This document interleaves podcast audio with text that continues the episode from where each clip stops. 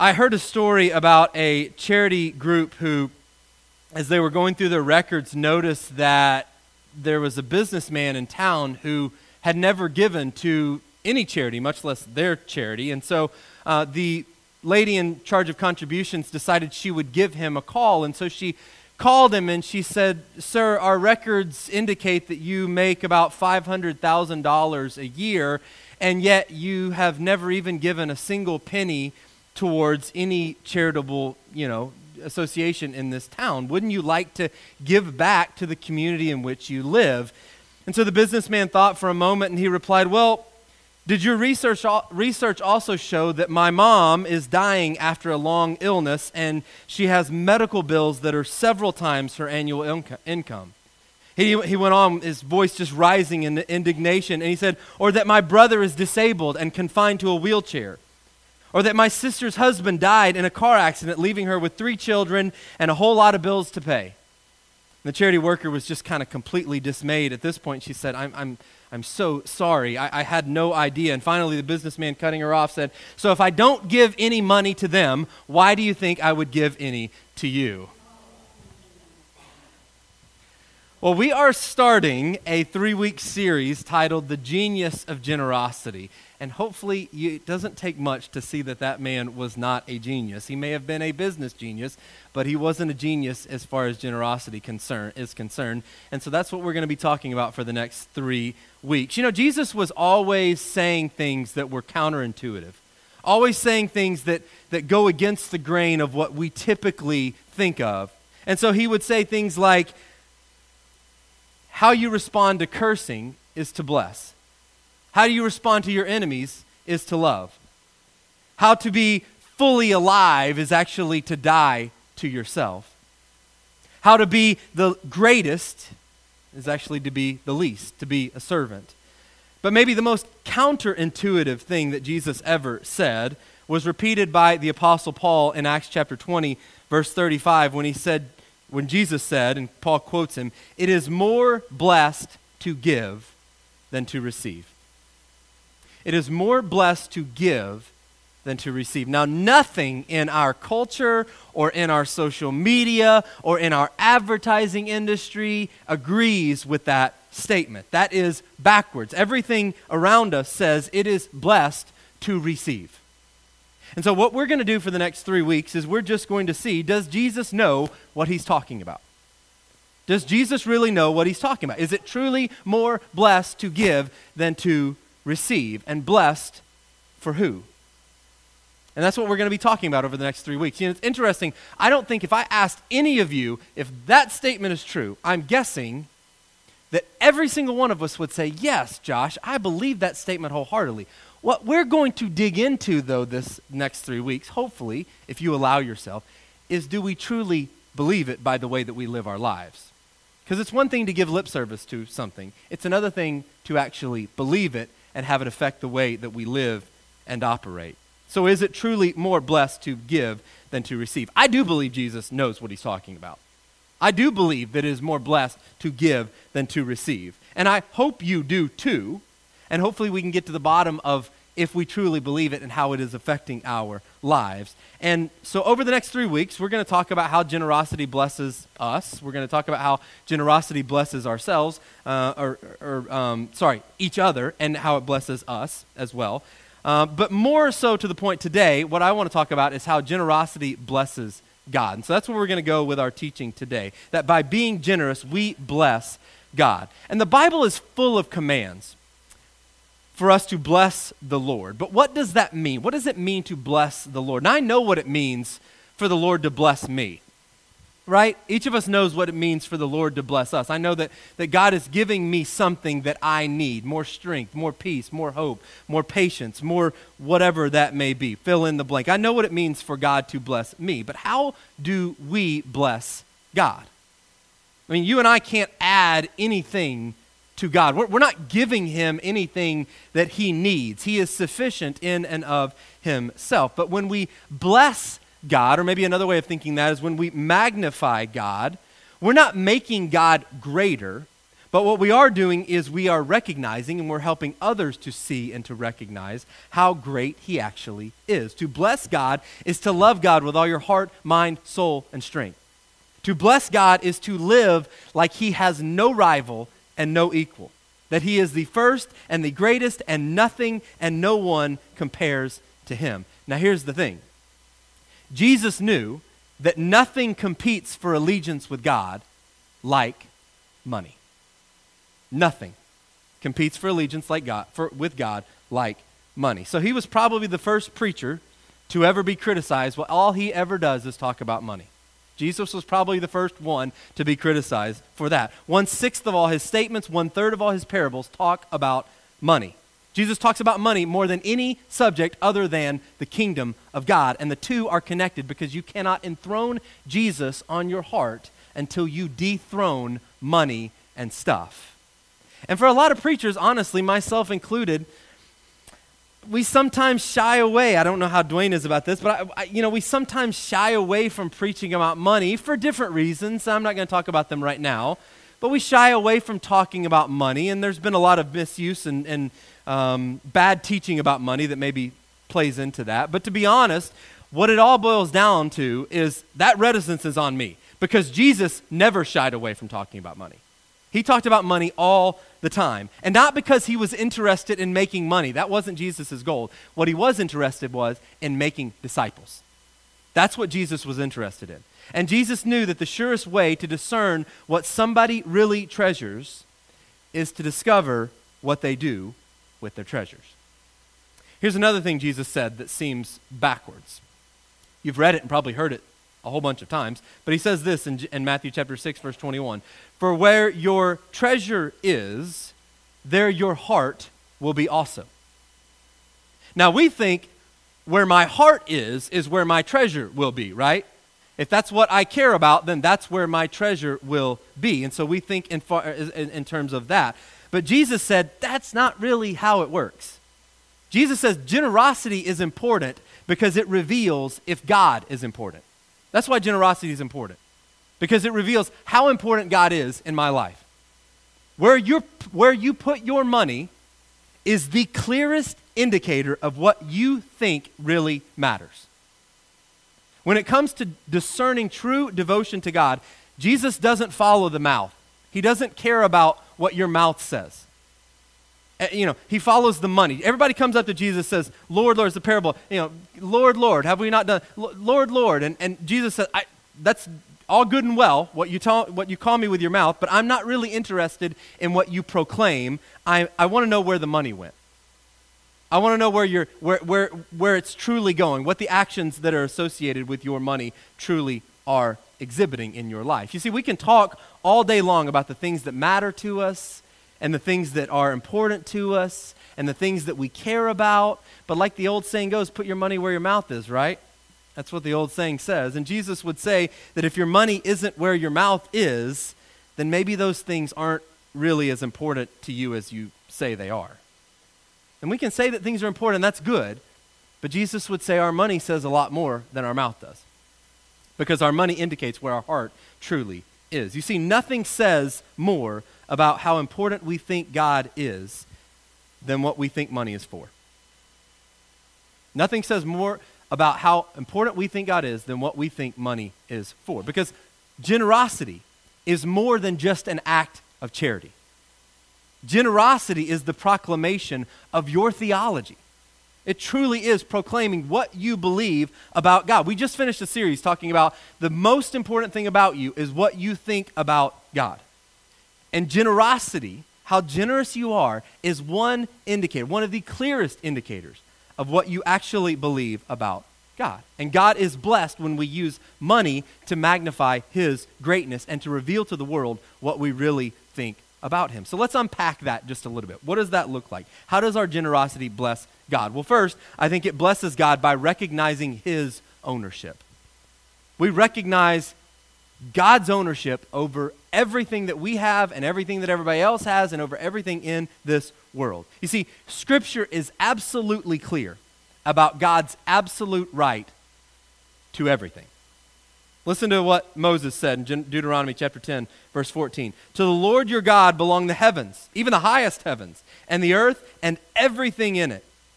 David said this in Psalm chapter 24, verse 1 The earth is the Lord's, and everything in it, the world, and all who live in it. Let's go even higher than that. God Himself says in Job chapter 41, verse 11 Who has a claim against me that I must pay? Everything under heaven belongs to me. In fact, this is one of the first things the Bible teaches. The very first words of the Bible are what? Five, first five words. In the beginning, God created. In the beginning, God created. And so the very first thing the Bible teaches is that God made it and it ain't yours. God made it. Not you. God made everything, right? It ain't yours. Here's the reality just to give you the stark truth. Each and every one of us were born completely naked, right? Each and every one of us will die empty handed. And so, in the meantime, while we are here, each of us must manage God's stuff wisely. Let me say that again. Each of us were born naked. Whether you like that or not, that's the reality of life. You were born naked. You're going to die empty handed. You can't take the stuff with you. Can't take the stuff with you when you go. And in between, each of us must manage God's stuff. You see, God is blessed when we behave like entrusted children instead of like entitled children. Does it bless you when your kids act entitled? Is that a blessing to you? Is it a blessing when you do for your kids and they don't say thank you and they whine and they act like spoiled brats? I mean, I'm assuming this is your kids, not mine, because my kids never do this, obviously. Um, but does that bless you? Does it bless you when they just have an expectation for how things are going to be and, and, and there's no thankfulness, there's no gratitude? Of course, that doesn't bless us. So, why would we think it blesses God when we, as His children, act that way?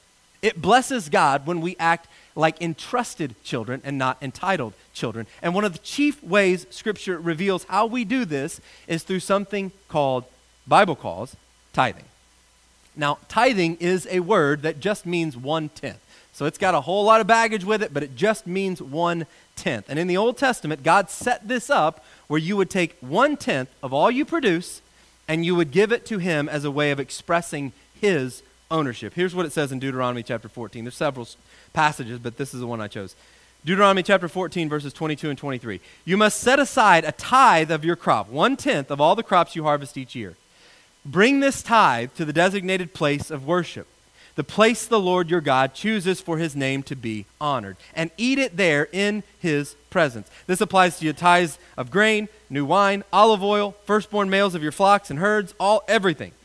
Doing this will teach you always to fear the Lord your God. Now, let me be clear. This wasn't God saying, you know, you know this is what wasn't the people saying, okay, God, I, I'm giving you 10%, okay, here's, here's your 10%, right? And now the other 90% is mine. I get to keep it and do whatever I want with it. That, that's not the principle that God was setting up. By the way, the Bible also says, never says, give God a tithe. It doesn't tell us to give God a tithe. You know what it says? Bring God the tithe. Doesn't tell us to give it to him like it's ours to begin with and we're giving it to him. It says to bring it. Let me give you an example or illustration to kind of maybe hopefully paint the difference. Let's say I've got some car trouble and I need to take my car in and one of you kindly lets me borrow your car for a couple of days. So a couple days later my car is ready to go. I give you a call on the phone and I say, "Hey, um, I just want you to know, Marcy and I have talked, and we are so thankful for you letting us, uh, you know, just you, you blessing us and being generous, that we are going to give you a car. Now, you know good and well, I'm not giving you a car, right? I'm giving you back the car that you let me borrow. I'm not giving you a brand new car. It's not like I'm saying, yeah, I just want you to know out of the blessing of my heart, I'm giving you this. You ought to be appreciative that I'm giving you this car. No, I'm giving you back the car that you entrusted to me. And that's kind of the idea when it comes to tithing and what God was trying to get across. Tithing is a recognition of the reality that we don't actually own anything. We were born completely naked. We are going to die empty handed. And in between, we must manage God's stuff because it's all His. It ain't yours. It ain't mine. It's all His. It's not God, I'm giving you your part, and now I'm going to take my part, and I'll do with it what I want to, and I'll figure out the rest, and and and or it's it's definitely not. Hey, can I afford to do, to to give back to God? It's God. It's all your stuff. How do you want me to use it? It's not mine. God, it's yours. How do you want me to use it? It's all given for God's purposes. And I can tell you what his purposes are. Now, it's probably bigger than this, but I'll try and sum it up in, in two ways. I think God gives you his stuff to manage for two reasons. One, I do think he gives you his stuff to enjoy. God has given us many things to enjoy. And God is the giver, he, he, he is the perfect giver. And he enjoys to give good gifts to his children. And I think he gives them so that we can enjoy them. But that's not the only reason. We think that's the primary reason. It's not the primary reason either. And it's definitely not the only reason. Because the second thing God gives us gifts for and gives us blessings for is not just to enjoy them, but to employ them, to use them for His glory and to bless others, which leads to another way our generosity blesses God. It blesses God because we are embracing His mission. You see, you bless somebody by caring about what they care about. And God cares passionately about redeeming all that He's created that has been marred by sin. God's call is not for us to escape this world. God's call for us is to join Him in rescuing and redeeming this world. And part of how we do that is through our generosity. And think about it. Our salvation, your salvation hinges on the most radical act of generosity ever, right?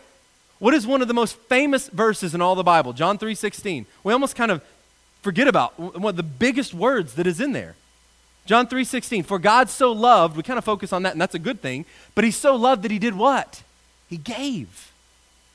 He gave his one and only son. You see God gave the world Jesus. And God get, Jesus gave the world you and me, his church. He said, "I'm giving the world a church that will that will push back against the gates of hell. I'm giving the world a church that's going to advance the mission of God. The church is plan A, plan B, and plan C to accomplish God's mission of rescuing the world. Now, back to tithing for a second. I know that there are some objections that people have when it comes to tithing. And again, I said there's a lot of baggage that comes with that. So let me just deal with a couple of the main objections usually that, that people will have. One is that, well, mainly, mainly tithing is in the Old Testament, mainly, and not in the New Testament. And that is true, and I will concede that if you will concede the sheer craziness of thinking that somehow we are called to do less under grace than we were if we are still under law. Is that fair enough? Can we concede those two points? The other thing that people will sometimes say is, well, you don't have to tithe to your local church. I will concede that too, and I've got some good news for you. You don't have to answer to me for how you deal with God's stuff. You don't have to answer to me. You don't have to answer to the elders for how you deal with God's stuff. You don't have to answer to anybody in this church building or anywhere about how you deal with God's stuff. But you do have to answer to Him. You will have to answer to Him for what you did with the stuff and the blessing that He gave to you. Jesus told parables about how the master goes away. And the master always comes back. And you know what the question the master asks when he comes back is? What did you do with my stuff? What did you do with what I entrusted to you? You ever had a teacher when you were younger?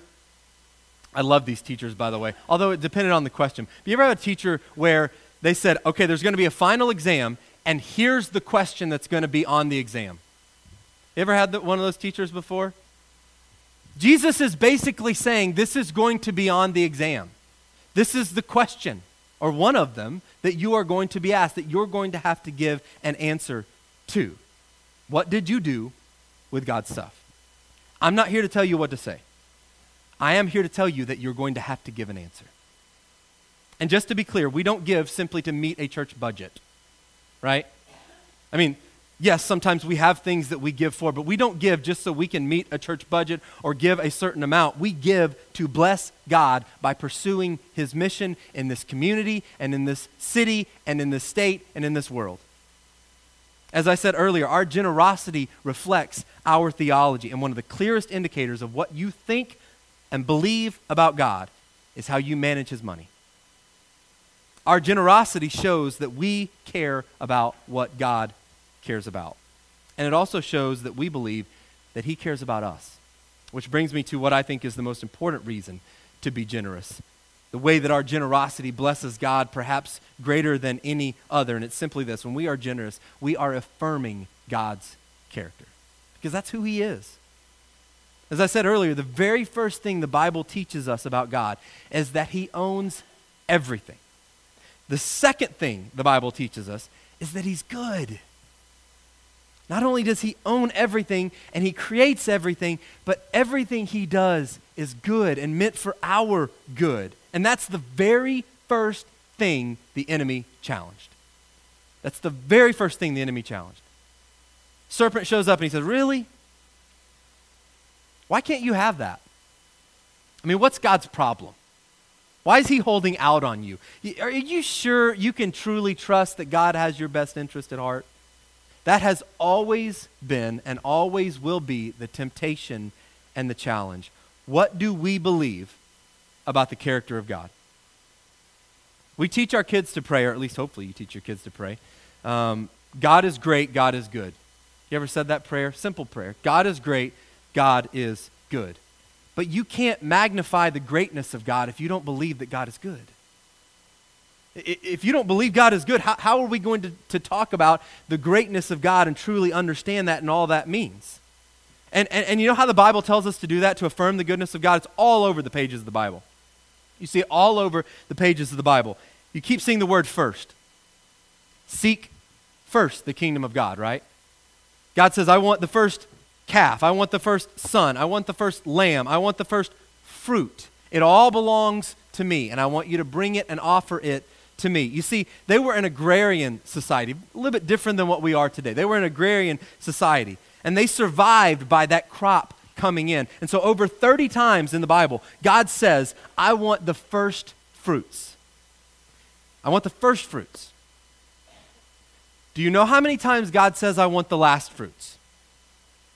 That's not a trick question. Zero. Not one time. You see, here's what God's saying He's saying, okay, when that crop comes in, don't go get the whole harvest and don't come and, and, and go out and bring and get 90% and store it in your barns and then bring me what's left over, the other 10%. You bring me the first 10%. Because when you do, you are declaring to everyone who is watching that I am good, that you can count on me, that I'm going to come through for you, that I am trustworthy, that I keep my promises. We bless God by bringing the first and trusting that He is going to bless the rest. I can tell you, 90% in the hands of a blessing from God is way better than 100% of your own trying to bless it. 90 God's going to do way more with the 90% that you have quote unquote left over than the 100% that you try and keep for yourself. Just listen to the promises that God gives. Proverbs chapter 3, verses 9 and 10. I could give you so many, but I'm just going to give you three.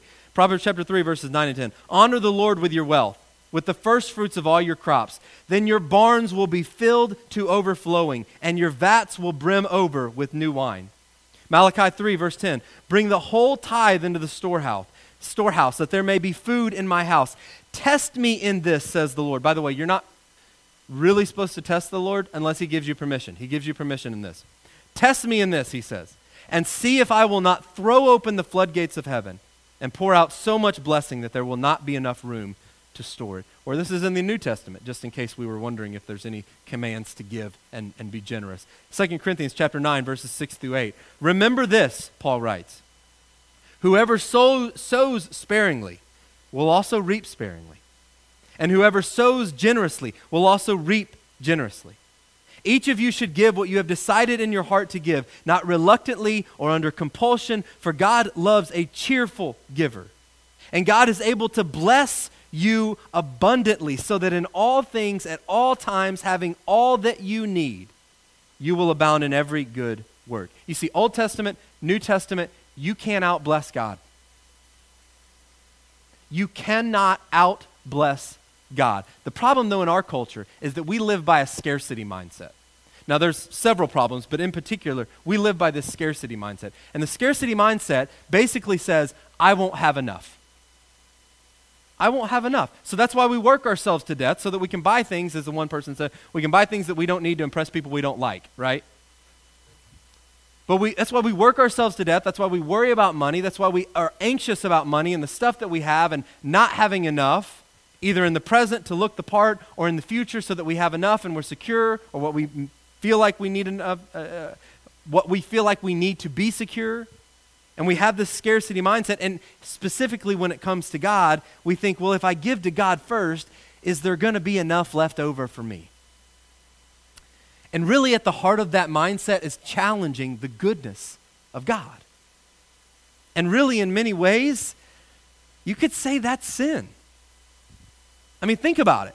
We talk a lot about what sin is and, and what that means. How do we define sin? But really, at its core, sin is my unwillingness to trust that obeying God will lead to my highest joy. It is an unwillingness on my part to trust that God knows best, that God is truly good, and to obey His ways over what I want to do because my way is going to lead to my highest joy. Think about that. None of you make I hope you don't. Maybe I'm being too presumptuous, but I hope you don't. None of you make decisions to be miserable. Sometimes I feel like my kids do. Just um, you know, maybe it's to make me miserable, but none of you make decisions to be miserable, right? We make decisions and we make those decisions because we believe that by making them, we are pursuing the path to joy. And so if we choose to sin, if we choose to reject God's ways and his path and his wisdom, what that decision is saying is that God, you are an obstacle to my joy. I need to go outside of the life that you have designed for me, that you want for me, to find the joy that I need for me. And in many ways, that's sin. What obedience is saying is God, you are good. You want the best for me. And so if I do what you ask me to do, that is in fact the path to my highest joy. Every single day, you are confronted with the lie that God is an obstacle to your joy. Every single day. In some ways, that's small, and in some ways, it's big. But I guarantee you, if you take some time this week to really think about is this, is this Satan planting this seed for God to be an obstacle my, to my joy. Because every single day, I guarantee you, you will see something where you are tempted with the lie that God is an obstacle to your joy. And every time you rebuke that lie, you bless God. You see, ultimately, generosity is grounded in the gospel. I could give you a lot of verses that would motivate generosity, but I'll just give you one of my favorite. It's found in Romans chapter 8 verse 32. I love this verse. I love the whole chapter of Romans 8. But I love this verse too. He who did not spare his own son, but gave him up for us all, how will he not also, along with him, graciously give us all things? You see, God didn't hold back his best. And the Father is blessed when his children believe the best about him. As a dad, that's one of my highest blessings. One of my highest joys is, to, is for me to see that my kids trust that short of me sinning, that they can trust that I have what's best for them at heart. That I'm going to do, short of sinning, what is best for them to have the best possible life for them. You see, generosity is genius because trust is God's love language. That's the genius of generosity. It's more blessed to give than to receive. Blessed for who? It, it, it blesses us, it blesses others. And we'll talk about those things over the next couple weeks. But ha- perhaps more than anything else, it blesses God. It blesses Him. And we want to be a church that blesses God. We want to be a genius church. And the path to genius is the path of generosity.